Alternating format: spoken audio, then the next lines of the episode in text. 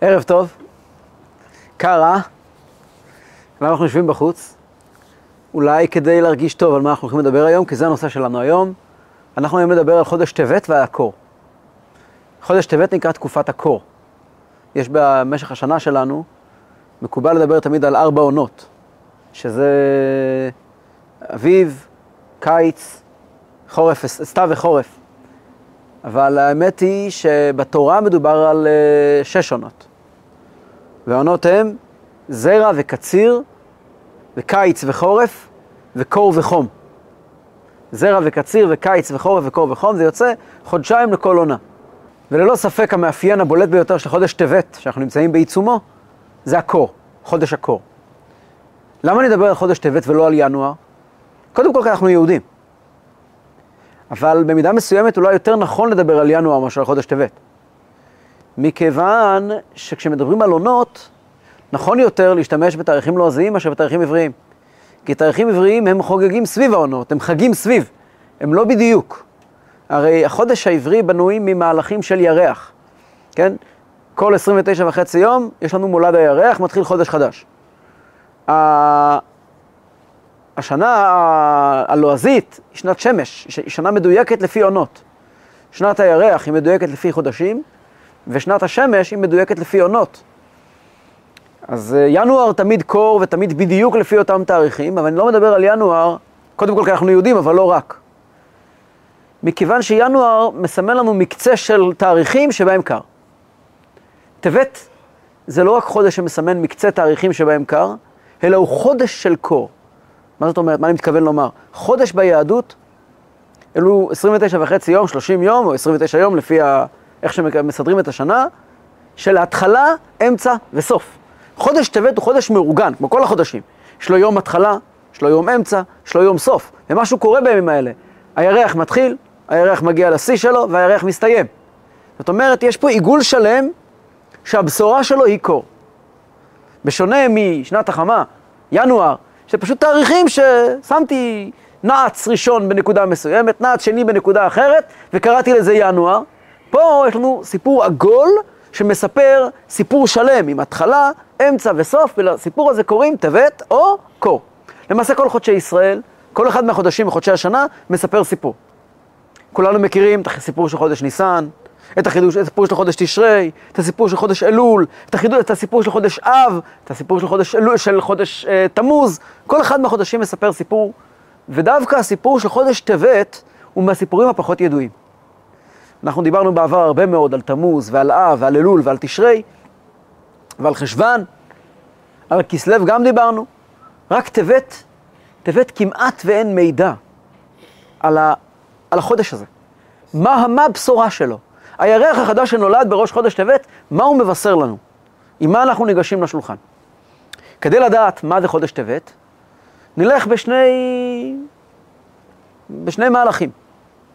מהלך ראשון, נחפש את טבת במקורות, ונסתכל מה כתוב על חודש טבת. מהלך שני פשוט יותר, אה, אינטואיטיבית, מה אומר לנו חודש טבת לכל אחד מאיתנו? איזה מאורעות גדולים קרו בחודש טבת? אז כל מי שינסה לצייר לוח שנה עברי, מה יצייר בחודש טבת? עשירי בטבת. עשירי בטבת, נכון. עשירי בטבת זה תענית באמצע החורף, תענית של אה, מצור על ירושלים. יש לנו מצור על ירושלים בחודש טבת, ואז כל יתר התאריכים הם בחודש תמוז ואב, 17 בתמוז ותשעה באב. חודש טבת, יש בו, בשיא שלו, בחודש, בעשירי לחודש, זה לא עשירי, אבל חלק מרכזי, זה לא השיא, חלק מרכזי בחודש, יש בו את תענית עשרה בטבת, שבו שמח מלך בבל, התחיל המצור על ירושלים. אולי כדאי שנדע, לפני שנמשיך הלאה ונחפש את הטבת במקורות, שצום עשרה בטבת נחשב לצום מאוד קל, מכיוון שהוא מאוד קצר. הוא הצום הכי קצר. מתחיל בבוקר ומסתיים בצאת הכוכבים. ובחודש טבת, שעות היום ושעות האור הן מעטות ממש. ויש מקומות בעולם שכמעט ולא מרגישים את הצום הזה. בשוודיה, גיסי משוודיה סיפר לי, שמה אתה התחלת לצום, מסתיים הצום, כן, היה זריחה והיה שקיעה, נגמר הסיפור. וזה חלק מהסיפור של הצום הזה. אבל, שאין בו אור, אבל, לצד זאת, בספרים מופיע שחודש טבת דווקא, דווקא עשרה בטבת, הוא במידה מסוימת צום החורבן החמור מכולם. למה? כתוב באבודרם, אבודרם היה מגדולי uh, ספרדים, בזמן, קצת לפני גירוש ספרד, הוא כתב uh, הרבה מאוד על uh, פירוש התפילות והברכות.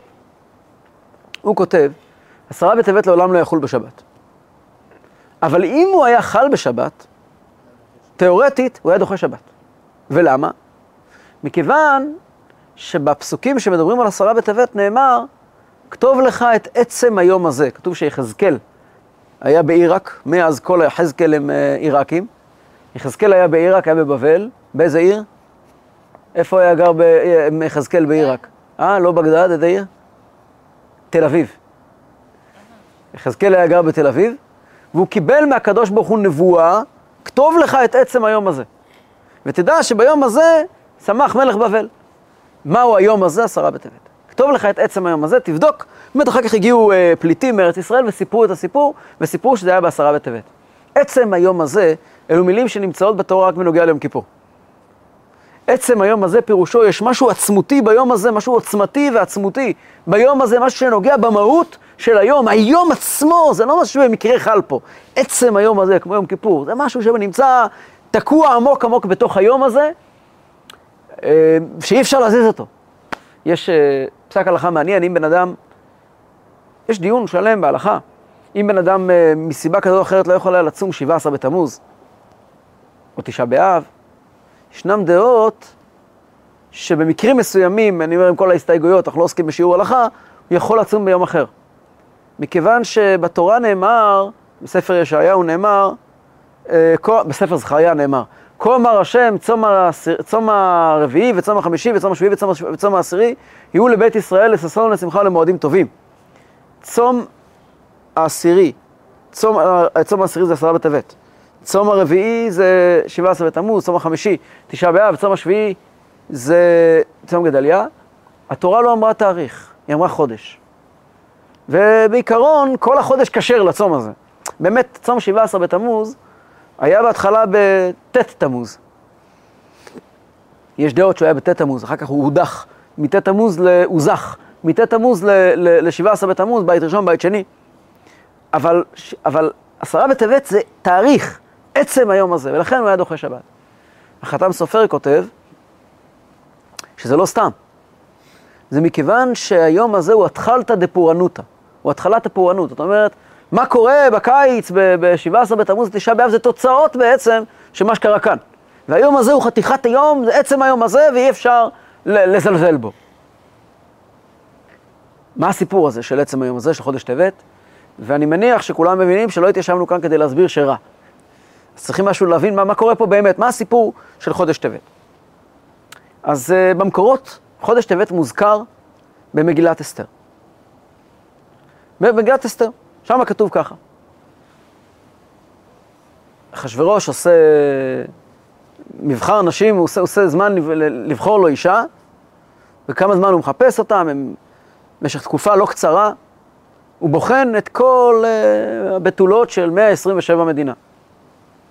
ותילקח אסתר אל המלך אחשוורוש של בית מלכותו, בחודש העשירי הוא חודש טבת. אסתר, התור שלה הגיע בחודש העשירי הוא חודש טבת בשנת שבע למלכותו. וההמשך הוא, ויאהב המלך את אסתר מכל הנשים, ותישא חן וחסד לפניו מכל הבתולות, וישם כתר מלכות בראשה וימליכיה תחת ושתי. זה היה מתי? בחודש טבת. למה חשוב לנו לדעת שזה היה בחודש טבת? מה זה נוגע לנו? אומרת הגמרא, מסכת מגילה, שהקדוש ברוך הוא רוצה להראות לנו איך הוא מסובב את העניינים. מכיוון שהיו שם באותו, באותו מעמד של, הרי אסתר, אין, אסתר, אסתר לא רצתה בכלל את כל הסיפור, נכון? היא הייתה, אין, אסתר לא עושה שום דבר מה שלא חייבו אותה, והיא לא הייתה מעוניינת בכל החגיגה הזאת. אבל הקדוש ברוך הוא בשמיים רצה אחרת. ובדיוק כאשר הגיע לאחשוורוש זה היה הלילה הקר ביותר בשנה. בלשון הגמרא, טבת, חודש שהגוף נהנה מן הגוף. המשפט הזה הוא משפט מפתח, כבר נדבר עליו. גוף נהנה מן הגוף. מכיוון שזה היה גוף נהנה מן הגוף, היה קור נורא, הדבר הזה גרם, אחד מהסיבות בדרכי הטבע, שגרמו לבחירה של אסתר על גבי כל הנשים שהיו לפניה ואחריה. אז אם כן, קיבלנו במקורות מה ההגדרה של חודש טבת? גוף נהנה מן הגוף. זאת אומרת, העובדה שחודש טבת הוא חודש הקור, הוא בעצם היה המפתח ל"ותילקח אסתר למלך אחשורוש", כן, ויאהב המלך את אסתר מכל הנשים, בגלל שזה היה חודש הקור, ולא היה שום חום חיצוני, אז גוף נהנה מן הגוף, וכך הייתה הבחירה של אחשורוש באסתר. מה זאת אומרת?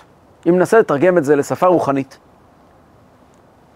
חודשי הקיץ הם חודשים מהירים, חודשים חמים. כבר דיברנו לא פעם, שהחל מחודש ניסן מתחיל לזרוח בעולם אור גדול. חודש ניסן הוא התחלה של אור גדול. יוצאים ממצרים, מעבדות לחירות, מאפלה לאור גדול. מגיע הקדוש ברוך הוא, מוציא אותנו ממצרים, ומתחיל להאיר. היום מתארך, היום לא רק מתארך, היום ארוך, ויש שמש רצינית בעולם, ומכאן זה הולך ומתקדם ומתקדם, כאשר במהלך ששת חודשי הקיץ, שהם חודשי האור וההתגלות, האור, ההתגלות והחום, אנחנו מקבלים את כל חגי ישראל. מפסח, שבעה ימים, ימי ספירת העומר שהם ימים מיוחדים, ימים שבהם כל יום מקיימים ברכה, מקיימים מצווה. חג השבועות, ראש השנה ויום כיפור, סוכות ושמחת תורה. ובעומק, בעומק, גם 17 בתמוז ותשעה באב, שנמצאים בקיץ, גם הם קשורים לחלק מההתגלות הזאת, כפי שדיברנו באריכות בשיעורי הקיץ. אפשר בהחלט להיכנס ביוטיוב ולחפש את השיעורים של הקיץ, נדמה לי ארבעה, חמישה שיעורים רק על הנושא הזה. כשמסתיים חודש תשרי, ונופלים אל החורף, אל הדיכאון של החורף, אל שנת החורף, והיום מתקצר ומתכווץ, ולאט לאט החום הולך ונעלם, עד שמגיעים לשיא. אין חום, אין גילוי השם. אין גילוי השם בכלל, הגענו לחודש טבת, שהוא החודש הכי רחוק מבחינת, הוא הכי רחוק ממרכזי האור שהם תשרי וניסן. מעניין, המהר"ל כותב שעם ישראל תמיד צריך אה, מיזוג נכון, שהכל יהיה מדויק. חודשי השוואה, ניסן ותשרי הם חודשי השוואה. זה החודשים של עם ישראל, ניסן ותשרי. כן, ניסן זה התחלת הקיץ, תשרי זה סיכום של הקיץ. אז ניסן ותשרי הם חודשים מאוד מדויקים. כשהולכים לאיזושהי קיצוניות, כמו טבת, או כמו תמוז ואב, אז אנחנו קצת משתמשים, וזה בעצם התעניות. כך כותב המהר"ן. אה, מעניין שהשיבוש האמיתי הוא בקיץ, זה לא בחורף. תמוז ואב, בקיץ זה רק יום אחד, בחורף זה רק יום אחד. אולי בגלל שהתורה היא שייכת לארץ ישראל, פה בארץ אין חורף באמת. כאילו יש איזה יום אחד, גם הוא קצר. בקיץ, יש קיץ, אז ככה, כשמגיעים לקיצוניות של הקיץ, זה חודשיים שלמים, זה גם תמוז וגם אב. אבל זה סתם אה, בדרך, בדרך בדיחה. כלפי האמת, חודש טבת הוא המרחק הגדול ביותר מכל חג שהוא. אם אנחנו נוציא החוצה מהתמונה את, את חנוכה ואת פורים, שהם חודשים, ש, שהם חגים, כפי שדיברנו בעבר, שיהודים יצרו אותם ולא ירדו מן השמיים, יש לנו חורף מלא חסר כל חג, כשבמרכז שלו נמצא חודש טבת. אגב, לטבת יש דבר נורא מעניין ששכחנו להזכיר מקודם, עוד מאפיין חשוב. חודש טבת, ראש חודש טבת, הוא הראש חודש היחיד שאומרים בו הלל שלם. וזה בגלל חנוכה. חודש טבת תמיד יש בו יומיים או שלושה ימים של חנוכה בתוכו. וחנוכה זה לא סתם הלל, זה הלל מיוחד. זה לא ההלל של פסח, או ההלל של שבועות, או ההלל של סוכות, שזה מציינים בהם את חג השם, אלא זה ההלל שאנחנו יוצרים, שבני, שחכמים תקנו לנו. זה הלל שמגיע מתוך, אה, מתוך, מתוך, מתוך הגלות, מתוך הקושי, מצליחים להאיר אור, וזה הספתח של חודש טבת, כפי שכבר נבין. מה זה בעצם עשרה בטבת? עשרה בטבת הוא בעצם תענית שמזכיר לנו מאוד קור. הרי מה קרה בעשרה בטבת? מה קרה בעשרה בטבת? צמח מלך בבל. ירושלים נסגרה. היא נסגרה. היא התעטפה. בטבת, בתמוז ואב, בתמוז היא התפרצה. היא, היא, נפרצו החומות. באב גם בית המקדש נפתח ולעין כל רואה ונגלה לעיני כולם. קיץ. בחודש טבת, כששמח מלך בבל, ירושלים מתכנסת אל תוך עצמה, מגיעה, מצטמקת, עד שהיא מגיעה ועומדת על נקודת הבסיס שלה, ולא יוצאת החוצה, היא מצטמררת, ירושלים. זה עשרה בטבת. היא לא מסוגלת להוציא שום דבר החוצה. זאת אומרת שאור הנשמה ואור השם של כי מציון תצא תורה ודבר השם בירושלים, נכנס ל, למעיל עמוק וטוב טוב מכסים את השמיכה. עוד דבר, מה פרשיות השבוע שקורים בחודש טבת? בדרך כלל זה הפרשיות ויגש ויחי שמות וארא. אלו פרשיות שעוסקות בגלות מצרים. בכל התורה כולה, הפרשיות שעוסקות בירידה של בני ישראל לתוך מצרים, והחפירה שלהם בתוך ארץ גושן, ואפילו ההתנכלות של האויב לבני ישראל, זה קורה בחודש טבת. שוב פעם אנחנו רואים את אותו אלמנט, אין אור, אין חום, הצטמקות, התכנסות, התכווצות עד לבסיס. הגענו למצב של גוף בלבד. גוף נהנה מן הגוף, למה? הגוף נהנה מן הגוף כי אין חום חיצוני. אין שום דבר חיצוני, רק הדבר בעצמו. ואם כן, סודו של חודש טבת זה סוד הדבר בעצמו. ואם נבין מהו הדבר בעצמו, מה שמכונה גוף, כמו גופי תורה, גוף, גוף הדבר, הדבר בעצמו, גוף נהנה מן הגוף. הדבר בעצמו, אם נבין את סוד הדבר בעצמו, נבין את סוד חודש טבת ואת המעלה הגדולה דווקא של חודש טבת. כדי להבין את סוד הדבר בעצמו, חודש טבת הוא חודש הדבר בעצמו. נלמד קצת טניה. בתניא שואל בעל התניא שאלה מאוד מעניינת. אנחנו מודים לקדוש ברוך הוא בכל יום, בתפילה, על זה שהוא בחר בנו, מכל העמים. בפרט בקריאת שמע, אומרים לפני קריאת שמע ברכה, כיוונו ובחרת מכל עם ולשון. שואל בעל התניא, בנו בחרת מכל עם ולשון. המשפט הזה הוא משפט קצת בעייתי. בחר בנו מכל העמים. זה קצת בעייתי. למה? בחירה תהיה לעולם במשהו מתוך משהו. ובנו בחרת מכל עם ולשון. יש עם ולשון, ובחרת בנו. למה אתה מתכוון? אתה מתכוון לומר שבחרת בנשמה שלנו? זאת אומרת שאתה רוצה לומר שליהודי ולגוי יש נשמות. אתה בחרת בנשמה של היהודי על גבי נשמת הגוי? שם זה בעיה. מדוע? כי כשאנחנו אומרים נשמה, למילה נשמה יש הרבה משמעויות. נשמה יכול להיות שאנחנו מתכוונים למערכת ההפעלה של הדבר, מה שיש לכל מיני דברים, גם לבעלי חיים, וגם אולי מערכת הפעלה יש גם לצומח. או שאנחנו מתכוונים לאיזשהו כוח שהוא לא דווקא תלוי בגוף, אלא הוא חלק, מה שנקרא, חלק אלוה מלמעל ממש, חלק מהקדוש ברוך הוא שנמצא בתוכנו, מה שאנחנו קוראים בתניא הנפש האלוקית. אנחנו יודעים שבני נוח, הגויים, הם, הם, הם נזר הבריאה. הם הדבר הכי חשוב עלי אדמות. כל סוד הגאולה קשור לגויים, דיברנו על זה כמה פעמים. יכירו וידעו כל יושבי תבל. בני ישראל, בשונה מבני נוח, התפקיד שלהם בעולם הוא אחר. הוא לא להיות חלק מהעולם והחלק הכי גדול בעולם, הכי חשוב בעולם, זה תפקידם של בני האדם, לא של בני ישראל. תפקידם של בני ישראל זה להביא לעולם את המעבר. לחבר את העולם אל המעל ומעבר, לחבר את העולם לקדוש ברוך הוא שמעל העולם. זה תפקידם של בני ישראל שנקראים ממלכת כהנים וגוי קדוש, כשם שהכהנים בבית המקדש. עובדים את השם בבית המקדש, והם בעצם משרתים ומבטאים את רצון השם, את גילוי השם, ככה עם ישראל ביחס לאומות, הוא לא שווה איתם, זה לא אומר אגב שיהודים טובים יותר מגויים, כמו שאין שום הוכחה שכהנים טובים מישראלים. אבל הם, תפקידם של עם ישראל, ובנו, עם, עם הנבחר, נבחר לסבול, העם הנבחר הזה, העם הנבחר, תפקידו לבטא ולעבוד את הקדוש ברוך הוא בעניינים הפרטיים שלו.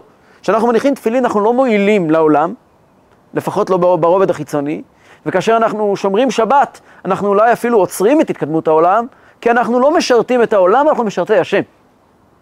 לפחות בשאיפה או בתפקיד. ואילו אומות העולם הם החלק המרכזי, החשוב והדומיננטי של העולם, שלא לתוהו בראה, לשבת יצרה, כמו שכתוב, תפקידו, תפקידו של הגוי הוא לפתח את העולם ולהביא את העולם לשיאים חדשים, לקדם את העולם ולהביא את העולם לתחתית לתכליתו, כי הוא, וגם, והוא נברא בצלם אלוקים. אז אומר בעל התניא, אם אתה מתכוון באובן ובחרת לנשמה של היהודי, כלומר לאותו חלק עליון שהוא חלק מהקדוש ברוך הוא, שירד לעולם כדי להביא לעולם את ה... את הערך המוסף, את מה שלא קיים בעולם באופן טבעי, רגע, אבל לגויים אין את זה. אז איך אפשר לבחור בזה? לבחור אפשר רק במשהו מתוך משהו. אז איך אפשר לבחור בנשמה היהודית? עונה בעל התניא תשובה מעניינת מאוד. האלוקים לא בחר בנשמות ישראל. נשמות ישראל זה משהו אחר לגמרי, זה חלק ממנו שהוא הוריד לעולם. כמו שאומר משה רבנו לפרעה, בני בכורי ישראל. בנים אתם להשם אלוקיכם. בן ואבא, אבא לא בוחר בבן שלו. אם אבא יבחר בבן שלו, נקרא לזה נפוטיזם. אבא לא בוחר בבן שלו. בן ואבא הם דבר אחד. מה זה ובאנו בחרנו עם ולשון? מהי הבחירה? אומר בעל התניא, הבחירה היא בגוף. בגוף, בגוף הפיזי. הגוף הגשמי הנדמה בחיצוניותו לגופי אומות העולם. זאת אומרת, הקדוש ברוך הוא יצר בעולם הזה איקס גופות. וכל הגופים האלה שהוא יצר בעולם הזה הם כולם זהים, כולם שווים, כולם אותו הדבר. מגיע הקדוש ברוך הוא ואומר, זה, זה, זה וזה, אני שם בהם נשמה, והם מחויבים בקיום מצוות. ועל זה אנחנו אומרים תודה. כי זה יכול היה להיות באותו מידה מישהו אחר. כי הרי אין מעלה בגוף שלנו. אין לנו גוף יותר טוב. היהודי הוא לא בהכרח טוב יותר מהגוי. הקדוש ברוך הוא בחר בגוף, לא, איך כתוב? לא מרובכם מכל העמים בחר השם בכם. הקדוש ברוך הוא לא בחר בנו כי אנחנו חכמים יותר, כי אנחנו יפים יותר, כי אנחנו, לא יודע אם אנחנו יפים יותר, כי אנחנו מוצלחים יותר, לא לכן נבחרנו. עם ישראל נבחר כי הוא נבחר. אני אסביר את זה קצת. פה אנחנו נכנסים לשאלה הפילוסופית, מהי בכלל בחירה? מקווה שאני לא מרדים אתכם, אבל אה, ננסה, מי שקשה לו שידלג הלאה. אבל בואו נדבר כרגע על מה זה בחירה. תארו לעצמכם שקוראים לי ואומרים לי, מחכה לך בחצר, בחירה. או מטוס סקאי הוק קטן, או מכונית צעצוע. עכשיו, אתם יודעים היטב שאני במטוסים מבין, כמו שאני מבין בחלליות. היינו כלום ושום דבר. ואין לי מה לעשות עם מטוס. כלום. שום דבר. אבל מה אני אענה אם יציעו לי, אתה רוצה אולי מטוס או מכונית צעצוע? אין ספק שאני אבחר במטוס. אם כן, זאת לא בחירה. זה לא בחירה. בחירה חייבת להיות בין ערכים זהים, כי אם היא לא בין ערכים זהים, היא לא בחירה. אם אני בוחר במשהו בגלל שיש בו איזושהי מעלה, לא בחרתי בו. זה, היה די צפוי, יכולת לדעת מראש בדיוק במה אני אבחר. אם אני נותן בפניך מבחר, מה תרצה אדוני? את זה או את זה? מוכרח לומר שיש משהו שאתה רוצה בו, אבל אני לא יודע מהו, ואני חייב להציג בפניך שני ערכים זהים כדי שתבחר, נכון? כשהקדוש ברוך הוא אומר ליהודי, ובחרת בחיים, מה הוא בעצם אומר ליהודי? הנה אנוכי נותן לפניכם היום את החיים ואת הטוב, את המוות ואת הרע, ובחרת בחיים. מה הקדוש ברוך הוא אומר לנו? יש טוב, יש טוב ו- ו- וחיים ויש מוות ורע, תבחר בטוב ובחיים, אז זו לא בחירה. נכון, לא בחירה. אבל הקדוש ברוך הוא אומר, ובחרת בחיים. התורה הקדושה אומרת, משתמשת במילה בחירה. ובחרת בחיים. והתשובה, הטוב והרע, והחיים והטוב, החיים והטוב מול, מול המוות והרע, אלו שני חלקים שנמצאים בדיוק באותו הדבר. אני יכול לקחת תפוח. בתפוח יש חיים וטוב, ויש באותו תפוח עצמו מוות ורע. אני יכול לאכול את התפוח לתאווה שלי, לכיף שלי, כדי שיפתח, כדי שייתן עוד קצת לאגו שלי, ואני יכול לאכול את התפוח כדי להיות בריא ולעבוד את השם. אני יכול לבחור בחיים ובטוב, ואני יכול לבחור במוות וברע. הנטייה הטבעית שלי תהיה תמיד לבחור במוות וברע. ואני צריך מישהו שיזכיר לי, אתה באמת רוצה את החיים והטוב. ובחרת בחיים. מכיוון שכמו שאמר אה, רבי לוי צקם ברדיצ'ה, ריבונו של עולם, זה לא פייר כל המשחק. אם היית שם את הגן עדן ואת הגיהנום בתוך, בתוך ה... אם היית שם את הגן עדן והגיהנום מול העיניים, ותאוות העולם הזה בתוך הספרים, עם ישראל כולם היו קדושים וטהורים, אבל מה עשית? הפכת את הקערה על פיה. העולם הזה צועק לך מכל חלון ראווה, מכל פרסומת ברחוב, מכל פינה בעולם. ולדעת שיש אמת בעולם, ויש הקדוש ברוך הוא בעולם, ויש טוב אמיתי בעולם, את זה הטמנת בתוך הספרים. נו, אז מה אתה רוצה? כאשר יהודי בוחר לעשות טוב, הוא למעשה בוחר. הוא קם ועשה, הוא לקח את הג'ויסטיק והעביר אותו ממצב של אוטומט למצב של בחירה. בחרתי לעשות טוב, זה לא טבעי לי. זאת בחירה. אספר לכם סיפור. אני אסביר. אני אספר לכם סיפור. סיפרנו לאחרונה כמה פעמים על החסיד המופלא, רב מוישה פלר, שליח של הרבי ממיניסוטה. אחד הסיפורים הנפלאים עליו, כל הסיפור עליו הוא נפלא. אחד הסיפורים הנפלאים עליו זה על הקשר שלו עם פרופסור ולבל גרין. על פרופסור ולבל גרין יש הרבה סיפורים, ועל הקשר שלהם יש הרבה סיפורים, והנה אחד הסיפורים הנפלאים. כאשר פרופסור ולבל גרין, פרופסור לאפידמיולוגיה, בכיר בנאסא, אדם מאוד מאוד אה, נכבד ובעל בעמיו בקהילה היהודית במיניאפוליס, מתחיל את הדרך שלו אל, אל התורה ואל הקדוש ברוך הוא באמצעות הרב מוישה פלר והרבי, הרב מוישה פלר בשליחותו של הרבי וגם הרבי היה מעורב בכל פרט. הוא עדיין לא היה אוכל כשר. אבל יום אחד, באותם שנים, שנות ה-60 המאוחרות, המשמעות של uh, להיות פרופסור בנאסא בארצות הברית זה היה להיות uh, במעמד של חצי כל, חצי אלוקים. נאסא אז הייתה, והיה היה קונבנשן של אה, החבר'ה של, אה, של נאסא. הוא היה צריך לטוס ממיניאפוליס לאחת מהמדינות בארצות הברית, אחת מהערים החשובות, בוסטון, דטרויט, שיקגו, אני לא יודע לאיפה. ויש להם טיסה פנים uh, בתוך המדינה, והוא מספר לרב פלר, יש לי טיסה בעוד יומיים, אני נוסע. אומר לו הרב פלר, תראה, תעשה לי טובה, תזמין מנה כשרה. במטוס, תזמין מנה כשרה. אומר לו דוקטור, אומר לו, אומר פרופסור גרין לרב פלר, אני לא מבין למה. אני הרי לא אוכל כשר. מה תרוויח, שאני אוכל ארוחה אחת כשרה? אומר לו רב פלר, אני לא ארוויח מזה שאתה תאכל ארוחה אחת כשרה. אני צריך אותך בתור פרזנטור. אנשים סביבך מכבדים אותך, מעריכים אותך, מחזיקים ממך. פרופסור נכבד כמוך יזמין לעיני כל ישראל לקבל את המנה הכשרה, יגידו לו במטוס, "אה, פרופסור גרין, הנה המנה הכשרה שלך, וכולם מסביב יראו, זה, זה דבר חשוב מאוד. לא בשבילך, בשבילי, בשביל העניינים, בשביל הקדוש ברוך הוא, בשביל הדבר האמיתי. טוב, הזמין מנה כשרה. הוא יושב במטוס, ובאמת, לפני, ה... בדרך כלל מגישים את המנות הכשרות לפני המנות האחרות. והדיילת נכנסת קדימה ואומרת בקול רם, פרופסור גרין, אני נורא מצטערת, המנה הכשרה שלך לא פה. באותו רגע, שכחו לעלות אותה למטוס. באותו רגע, הוא בא לענות לה באופן אה, אינטואיטיבי, תביאי את המנה השנייה. אבל כבר אמרו בקול רם, פרופסור גרין, המנה שלך לא הגיעה. בקיצור, פרופסור גרין אומר, מה זה אמור להיות? מה זה, איך זה יכול להיות דבר כזה? אני אתבע אתכם, אני אראה לכם מה זה, איזה מין התנהגות זאתי, זה לא בסדר, אני עכשיו רעב, אין לי מה לאכול. אומרת לו, פרופסור, אני מצטער, אתן לך בננה, אני אתן לך תפוח, אבל זה המקסימום שאני יכולה לעשות, אין לי פה אוכל כשר. ממש מצטער, לא ככה מתנהגים, אני הזמנתי והזמנתי מראש, וזה, וזה מה זה אמור להיות. בקיצור, כמו מנהג ישראל, סוף סוף יהודי, נכון, אמריקאי, אבל יהודי, עושה רעש. בקיצור, הבן אדם, כולם אוכלים לידו, ומיצי הקיבה שלו, הוא בנה על הארוחה הזאת. ומיצי הקיבה שלו מתחילים לפעול, והוא יושב שם והוא רוצה לאכול. והוא היה אוכל בקלות, אבל פשוט באסה.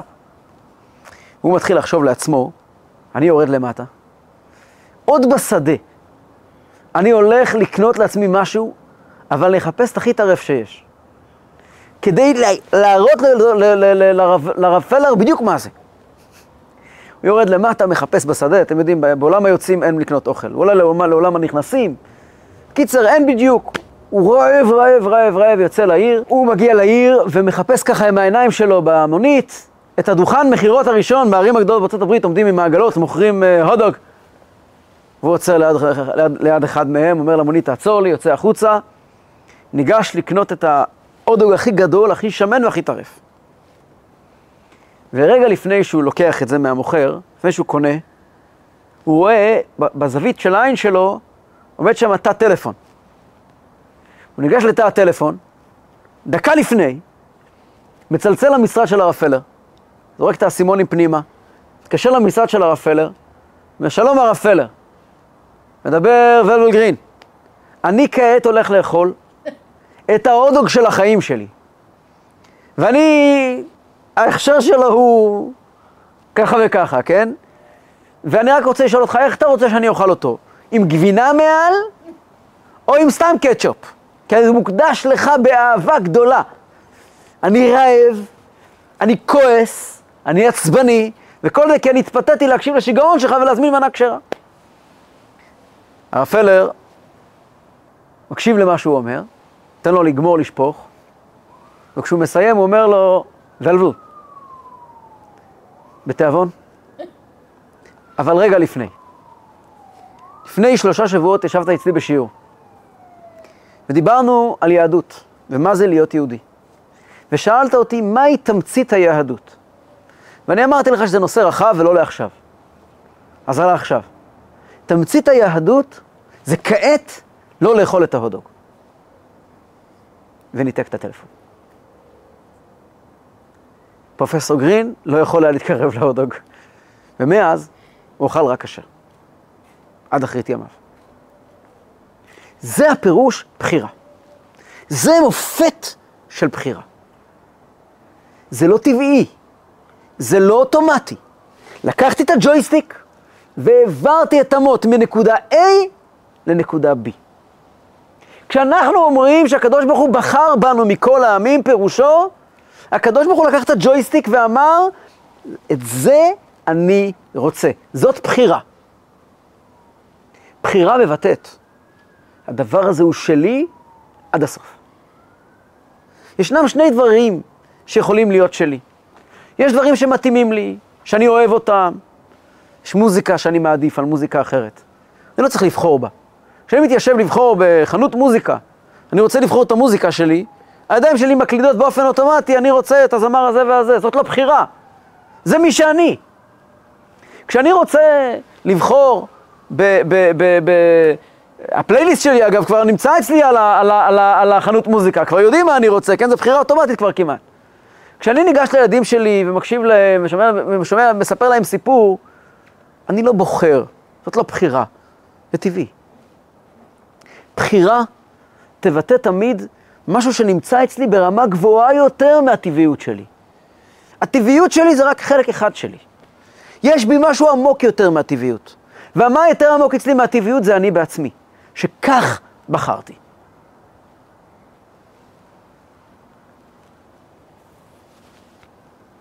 כשאומרים שהקדוש ברוך הוא בחר בגוף ולא בחר בנשמה, מתכוונים לומר, אם תסתכל על הנשמה של יהודי, זה טבעי שזה של הקדוש ברוך הוא. אם תסתכל על הגוף שלו, זה לא טבעי. זה כי הוא בחר. ואם הוא בחר, זה הרבה, הרבה, הרבה יותר גבוה ויותר אמיתי מאשר הטבעי שלו. דיברנו לפני כמה שבועות על תחיית המתים. שלפי הרמב"ן, ככה ההלכה, תכלית השכר, מטרה של הכל, זה להגיע לתחיית המתים. מהי תחיית המתים? תחיית המתים זה שיהיה בעולם הזה גופות. בלשון חז"ל, שכשמשיח יבוא, כשתחיית המתים תהיה, יהיה מצב של נשמה ניזונת מן הגוף. היום הגוף מקבל מזון מהנשמה. לעתיד לבוא הנשמה תשתבח, היא תקבל מזון מהגוף. מה הכוונה? משל הדבר, דיברנו משל בזמנו, משל לא מדויק, אבל הוא קצת ממחיש את זה. כמו בן מלך עם מורה. אז המורה מלמד את בן המלך, זה נכון. המורה זה הטבעי. הבן המלך זה הדבר בעצמו. כשבן המלך גדל, מתברר שכל מה שלימדו אותו היה כדי שבן המלך יהיה בן מלך. ואז המורה מסתובב ואומר, אני הייתי המורה שלו. הסיפור מתהפך. לעתיד לבוא, מה שקורה זה שהתחתון, הגוף, גבוה יותר מהנשמה. וזה הביטוי האמיתי של הקדוש ברוך הוא. דמור הזקן אמר, כמה יקר הוא גוף של יהודי, אפשר ללמוד מכמה מצוות נשפכו עבורו. המצוות הן בגוף, הן לא בנפש. תפילין זה בגוף. קידוש זה בגוף. תפילה. אה? תפילה. תפילה היא באמת לא מצווה. תפילה היא לא מצווה, לפי חלק מהדעות, ובאמת היא הנשמה של המצוות, היא לא מצווה. המצ... הדיבור, הכמעט שפתיו, קריאת שמע, כן, זה, זה כן מצווה. או תפילה לפי הדעות שהיא כן דאורייתא, זה מצווה. הכמעט שפתיו, הדיבור בפה. אבל המהות של התפילה, שזה בלב, זה באמת לא, באמת לא גוף. יש מעלה בגופני, ששם נמצא הדבר האמיתי. הוא לא הברירה הטבעית. זה הפירוש. זה מה שקורה בחודש טבת. כל הקיץ, העיר בעולם אור השם. היחס בין הקדוש ברוך הוא ליהודי הוא יחס מאוד מאוד ביתי. מיציאת מצרים, שבני בכורי ישראל יוצא ממצרים, ועד למתן תורה, ואפילו, אפילו, אפילו הבלגן של תמוז ואב, זה בלגן אשכרה בתוך המשפחה. זה כאבים, וטענות, ומענות, וצעקות, הריבים שבתוך המשפחה. כפי שדיברנו באריכות בקיץ. ההתפ... ההתפייסות בחודש אלול, השיא של חודש תשרי, כל אלה זה זמן שבו מאיר בעולם אור הנשמה, אור השם. ואז אור הנשמה הולך ומתכנס, ומתכנס, ומתכנס, ומגיע למצב שבחודש טבת אין כמעט אור הנשמה. אור הנשמה כולו מכונס בתוך ירושלים הנצורה, שזה אגב גלות, ולכן מתענים בעשרה בטבת. מגיעים למצב שהכל מתכנס אל נקודת גוף, וזה נקרא גוף נהנה מן הגוף. יש קשר בין הגוף של הקדוש ברוך הוא כביכול, אין לו גוף, אין לו דמות הגוף. גוף פירושו, הקדוש ברוך הוא בעצמו, הקשר שלו עם היהודי בעצמו. אלו קצת מילים מעורפלות. מה בעצם המסר, מה הבשורה של חודש טבת, החודש כמו שהגדרנו אותו מקודם, של הדבר בעצמו. הרבה מאוד פעמים פוגשים אנשים מתוסכלים, מגיעים ואומרים, אני מתפלל, אני מנסה להתפלל, ולא נושר, לא, לא, לא נושרת לי דמעה מהעין. אני מקצין את זה, אבל שמעתי מילים כאלה. ישנה תפיסה שהיהדות זו החוויה. החוויה של השבת, החוויה של התפילה, החוויה של קרבת אלוקים, החוויה של הביחד, החוויה של ההתרוממות, החוויה של ההתעלות. ואת האמת צריכים לומר. בדיוק כמו שכל אחד מבין שאפשר לקיים חוויות גבוהות באמצעות אמצעי עזר כאלה ואחרים, וזה לא החיים, זה לא הדבר בעצמו. כשמדברים על עבודת השם, בעבודת השם ישנם שני דברים שונים. יש מושג של חוויה, והתקרבות, והתגלות, והתעלות, יש דברים כאלה. זה באופן כללי גם מה שהיה בבית המקדש, ומה שהיה בזמן בית המקדש ובזמן שהיה בעולם אור. זה בגדול גם מה שמצופה מאיתנו, ככה באופן די כללי, בחודשי הקיץ. אבל כשהחורף, והכל נכנס לתרדמת, וקר, ואנחנו יושבים פה, ואני עוד רגע קפה פה, בקור, ונמצאים, והחורף של החיים. אדם נמצא במקום שהוא לא מרגיש כלום, והוא רץ מהבוקר עד הערב, ואישה עובר, אישה עובדת בבוקר, ועובדת בצהריים, ואחר כך עבודה אחר הצהריים, היא צריכה להיות עם הילדים, ו... ו... ו... ו... ונעמדים להתפלל תפילת מנחה. גבר נעמד להניח תפילין. למה אתה מניח תפילין? אתה לא מרגיש כלום. תפילין לא אמורות להביא אותך להרגשה.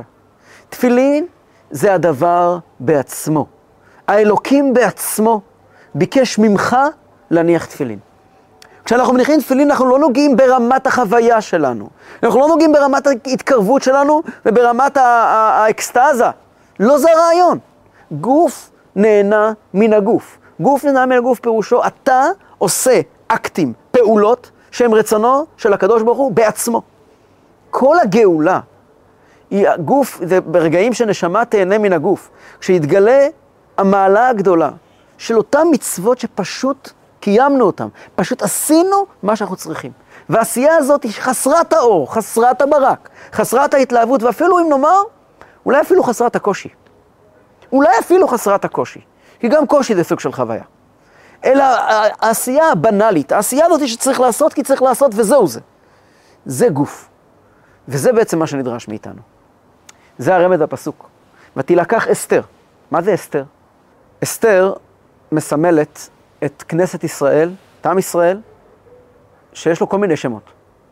יש לו שם שהוא נקרא לאה, יש לו שם שהוא נקרא רחל, יש לו שם שהוא נקרא אסתר, יש לו כל מיני שמות. השם אסתר מבטא שעם ישראל נמצא בתרדמת מוחלטת, שלא רואים כלום. ואנוכי אסתר אסתיר פניי ביום ההוא, אין שום קשר. רחל למשל, רחל מבכה על בניה, זה קשר של בכי, קשר של רגש, רגש מאוד חזק, של געגוע. אסתר לא מתגעגעת. גם טכנית, בדור של אחשוורוש לא היה אפילו געגוע לקדוש ברוך הוא. עם ישראל היה בניתוק מוחלט. אבל הקדוש ברוך הוא מגיע ואומר, אני בוחר בכם, זה בעצם נס פורים. היה חושך מוחלט, והקדוש ברוך הוא מגיע ואומר, אני רוצה את הקשר איתכם. למה? כי אתם שלי ואני שלכם. גם מצד עם ישראל אותו דבר. עם ישראל בחר בקדוש ברוך הוא, לא בגלל שהקדוש ברוך הוא הבטיח להם משהו. הם לא הלכו ובחרו בקדוש ברוך הוא כי ככה יהיה להם טוב. הם בחרו בקדוש ברוך הוא כי זו האמת, נקודה. אגב, אסתר בגימטריה שושנה. לכן בפורים אומרים שושנת יעקב, צהלה ושמחה. שושנה. עם ישראל נקראים שושנה. אבל שושנה נקראת כשושנה בין החוכים. אסתר זה בחינה של שושנה בין החוכים, שהדברים נמצאים באופן של אסתר. באופן לא גלוי, באופן מוסתר, באופן נעלם. כלומר, כנסת ישראל, עם ישראל, שהם נקבה, הם, הם, הם, הם אישה, כמו שדיברנו באריכות בשיעור הקודם על הפמיניזם, בשיעור הקודם קודם, ה- על הפמיניזם, הנשמות ישראל זה בחינת אישה. והאישה הזאת, לוקח אותה המלך אחשורוש, שזה הקדוש ברוך הוא, מי שהמלך שאחרית וראשית שלו, כמו שכתוב, הרמ"א כותב ועוד, שהמלך אחשורוש זה הקדוש ברוך הוא. ותילקח אסתר, דווקא אסתר, דווקא אותו יהודי שלא רואים עליו כלום, שיא הגלות, חודש כתבת, אל המלך אחשורוש, אל בית מלכותו, מתי? בחודש העשירי הוא חודש טבת. מה זה בחודש העשירי הוא חודש טבת? יש בזה רמז גדול מאוד. אביו של הרבי, רבי לוי יצחק שניאורסון אומר, חודש העשירי זה הולך על מספר עשר בספירות, זה ספירת המלכות, היא אישה. היא המקום שבו כידוע ספירת המלכות היא מבחינת ירח, היא לא מקבלת כלום. חודש העשירי, יש לנו את כל ה... אני, זה מי שקשה לו עם קבלה שידלג, אבל יש לנו את עשר הספירות העליונות, הן מורכבות בעצם משניים, יש תשע ואחד. התשע זה חוכמה, בינה, דעת, חסד, גבורה, תפארת, נצח, עוד יסוד, שכולם נותנים למלכות, אבל המלכות לבד אין בה כלום. היא אומרת, מקבלת. וכאשר היא, גם לא מקבלת, היא אומרת ככה, לבד, לבד, לבד, זה החודש העשירי, הוא חודש טבת. מה זה טבת? אומר אביו של הרבי, רעיון נפלא. טבת אותיות, בת, ט'. בת זה הכינוי של ספירת המלכות כשהיא מקבלת. היא יכולה להיקרא בת, היא יכולה להיקרא אישה, היא יכולה להיקרא אימא, היא תמיד תהיה נקבה. בת, ט', ט' זה התשע ספירות שמעליה. תשע ספירות עומדים מעליה והיא בת קטנה, היא אפילו לא מסוגלת לקבל אותן. החודש העשירי הוא חודש טבת, ומה קורה אז? ופתאום מתברר, ו- ו- ו- ויאהב המלך את אסתר מכל הנשים, ותיסחן וחסד לפניו מכל הבתולות, וישם כתר מלכות בראשה. והקדוש ברוך הוא מגיע ואומר, את, אני רוצה לבחור בך. למה? כי, כי דווקא בך, כי ובנו בחרת מכל ולשון, כי לקדוש ברוך הוא יש קשר איתנו הכי עמוק שיש. זו הסיבה שחודש טבת מתחיל בראש חודש טבת. ראש חודש טבת הוא חנוכה. חנוכה זה חג שמבטא בדיוק את הרעיון הזה. דיברנו בשיעורים הקודמים על חנוכה, שחנוכה זה החג שבו מדליקים נרות בחוץ. החג שאומר, החוץ הוא לא אויב. בואו נגלה את סוד החוץ, את סוד החושך. והשם והוויה יגיע חושקי. סיפור מהבעל שם טוב, שקשור לחודש טבת, שפעם הבעל שם טוב הלך לטבול במקווה. אבל לא היה מקווה. אז הוא הלך לטבול בנהר. והיה קור אימים באמצע הלילה. והיה קרח על פני הנהר. הבעל שם טוב הלך עם התלמידים ואמר להם, תעשו לי טובה, תדליקו נרות. הבעל שם טוב מאוד אהב אור, תדליקו נרות. אמרו לו התלמידים, אין כאן נרות. אומר להם הבעל שם טוב, אני רואה פה נטיפי קרח, אלו נרות, תדליקו אותם. תלמידי הבעל שם טוב הדליקו את נטיפי הקרח והם דלקו. זה הסיפור המקובל. הבעל שם טוב בעצם מגיע ואומר, הבעל שם טוב הגיע וחידש בעולם את הסוד הזה שהקור יכול לזרוח, שהחשוך יכול להאיר. לא צריכים להאיר אותו עם אור חיצוני, הוא גוף נהנה מן הגוף, הוא בעצמו יכול להאיר, זה סוד הגאולה שהבעל שם טוב התחיל. מעניין מאוד שבחודש טבת ישנו עוד תאריך חוץ מעשירי בטבת, וזה ה-24 בטבת. 24 בטבת זה יום ההילולה של בעל התניא. לפי אחת המסורות, באותו לילה שבעל שם ירד לטבול והדליקו את הנרות, כשיצא מהמים הוא אמר, ברגעים אלה ירדה לעולם נשמה, שתיוולד בעוד תשעה חודשים, והנשמה הזו תדליק נרות מקרח. הוא התכוון לבעל התניא. בעל התניא, משנת חייו של בעל התניא, ספר התניא, מלמד שוב ושוב ושוב את זה שגם השכל הטבעי והגשמי מסוגל לזרוח באור של אלוקות. הוא אמר, אין קר יותר ואין מת יותר מאשר שכל אנושי. דבר כל כך אובייקטיבי, כל כך ניטרלי, כל כך לא חם, כל כך לא בוער, ושהוא יבער באור אלוקי, זו בחירה. מעניין שלפני שבא התניא נפטר, בשיא הקור והקושי, חודש טבת, בשבועות האחרונים לחייו, הוא גילה תורה חדשה. בחייו של בעל התניא היו כמה תחנות, ובכל תחנה התגלה אור חדש לגמרי. ממש קודם פטירתו, ממש בימים הסמוכים לפטירתו, הוא גילה אור חדש לגמרי, הוא התחיל לבאר את מעלת הגוף. זה הנושאים האחרונים שעליהם דיבר בעל התניא, מעלת הגשמי. יש, במשך חייו יש כמה תחנות, זו התחנה האחרונה והמכריעה שמתוכה הוא נפטר, מעלת, מעלת הגשמי, מעלת החומרי. וזה הסיפור של חודש טבת. חודש טבת הוא בעצם מחובר עם הגאולה העתידה. שגוף נהנה מן הגוף למעליותה. הכוונה היא שמגיעים למצב שהגוף של היהודי הוא הדבר האמיתי. כמה, כמה טהור וכמה קדוש הוא, כמה יקר הוא גוף של יהודי, שכל כך הרבה מצוות נשפכו עליו. אז שנהיה כולנו בריאים, ויהיה לנו חורף בריא, ובעזרת השם נזכה ל"והשם יגיע חושקי", שנראה את החושך הופך לאור.